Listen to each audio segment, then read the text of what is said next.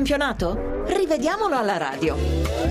Dagli studi RAI di Milano, buon pomeriggio e buon ascolto al nostro fedelissimo pubblico. Ringraziamento come di consueto a Luca Gattuso e Lorenzo Baletti per la collaborazione redazionale, a Claudio Rancati per il lavoro che sta facendo alla console. Partiamo dalla partita di oggi alle 12.30, quella vinta dal Sassuolo a Torino sulla squadra granata per 1-0.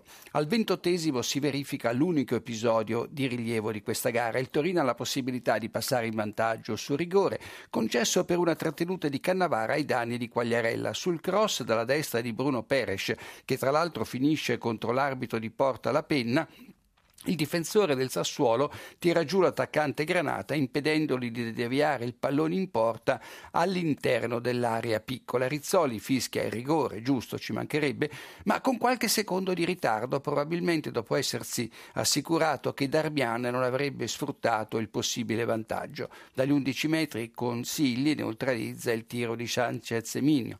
È il terzo rigore sbagliato dal Torino in questo campionato, il quinto consecutivo, conse- considerando gli ultimi ultimi due della passata stagione. A quattro minuti dalla fine la beffa per il Toro che viene punito da Floro Flores, è lasciato solissimo in mezzo all'area eh, granata su azione di calcio d'angolo. Voto alto per Rizzoli che ha diretto bene una partita dura ma non cattiva con cinque ammoniti.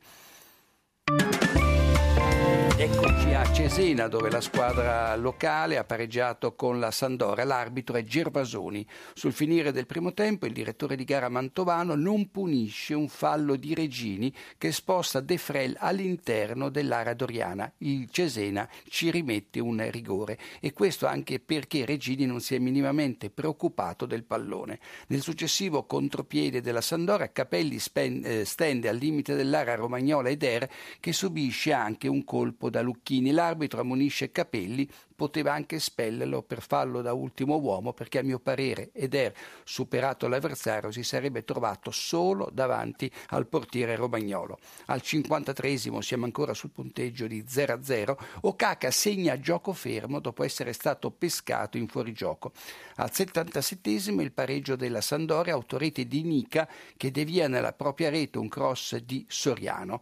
Sul finire dell'incontro un tiro di Giorgi viene rimpallato da Silvestri in scivolata giocata. Per i cesenati c'è un tocco di mano che non si riesce ad apprezzare, comunque più involontario che volontario l'arbitro fa giocare. E andiamo al pareggio del San Paolo, Napoli-Cagliari 3-3. Higuain porta in vantaggio la squadra partenopea all'undicesimo sfruttando una rimessa laterale che sana la netta posizione di fuorigioco dell'attaccante partenopeo. È uno dei pochi casi in cui l'arbitro non è costretto a punire la posizione di fuorigioco. La ripresa con, comincia con 5 minuti e 30 secondi di ritardo rispetto a Cesena-Sandoria, l'unica gara cominciata in orario. Subito dopo il 2-2 di Farias, Ibarbo va via in contropiede ma è in fuorigioco e l'assistente Faverani lo ferma. È regolare infine il 3-3 del Cagliari, assist di Barbo per Farias. Il primo è tenuto in gioco da Enrique, il secondo è dietro la linea del pallone. Ottima la prestazione dell'arbitro Tommasi. Ed eccoci a Parma, dove l'Empoli ha rifilato il decimo schiaffo in 12 partite al Parma, che tra l'altro è la squadra più battuta di tutti i maggiori cinque campionati europei. Al 41esimo Felipe, sugli sviluppi di un angolo a favore dell'Empoli, colpisce la traversa della propria porta sbagliando completamente il rinvio. Vessino porta in vantaggio l'Empoli nel recupero del primo tempo al termine di un'azione avviata da Verdi e Maccarone che portano via il pallone a Gobbi in modo regolare accanto alla linea laterale.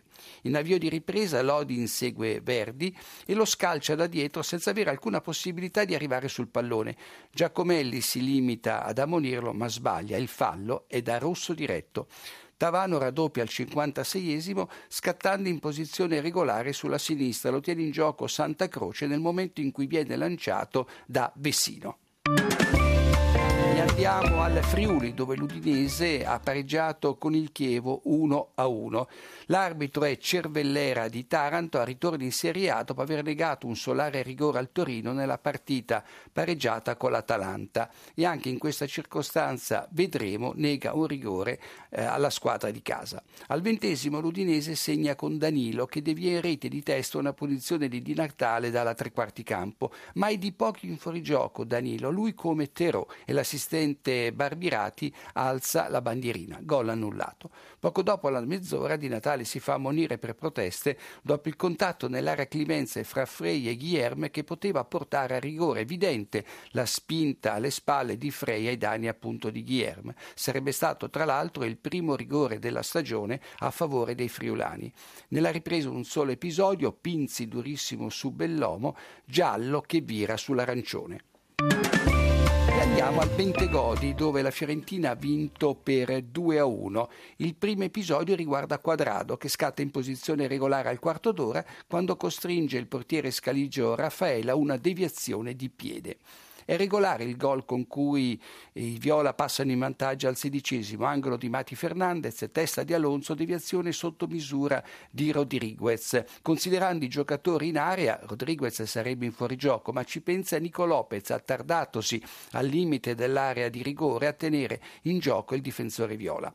Subito dopo Basanta rischia a grosso trattenendo la maglia Nico Lopez, però già in caduta.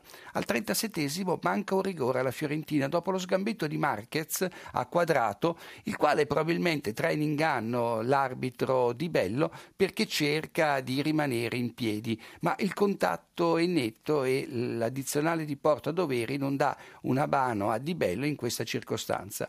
Ancora un paio di minuti e il Verona pareggia in contropiede con Nico Lopez lanciato da Toni in posizione regolare. L'attaccante si scontra fuori area con il portiere Gigliato Neto che rimedia anche una giusta ammonizione.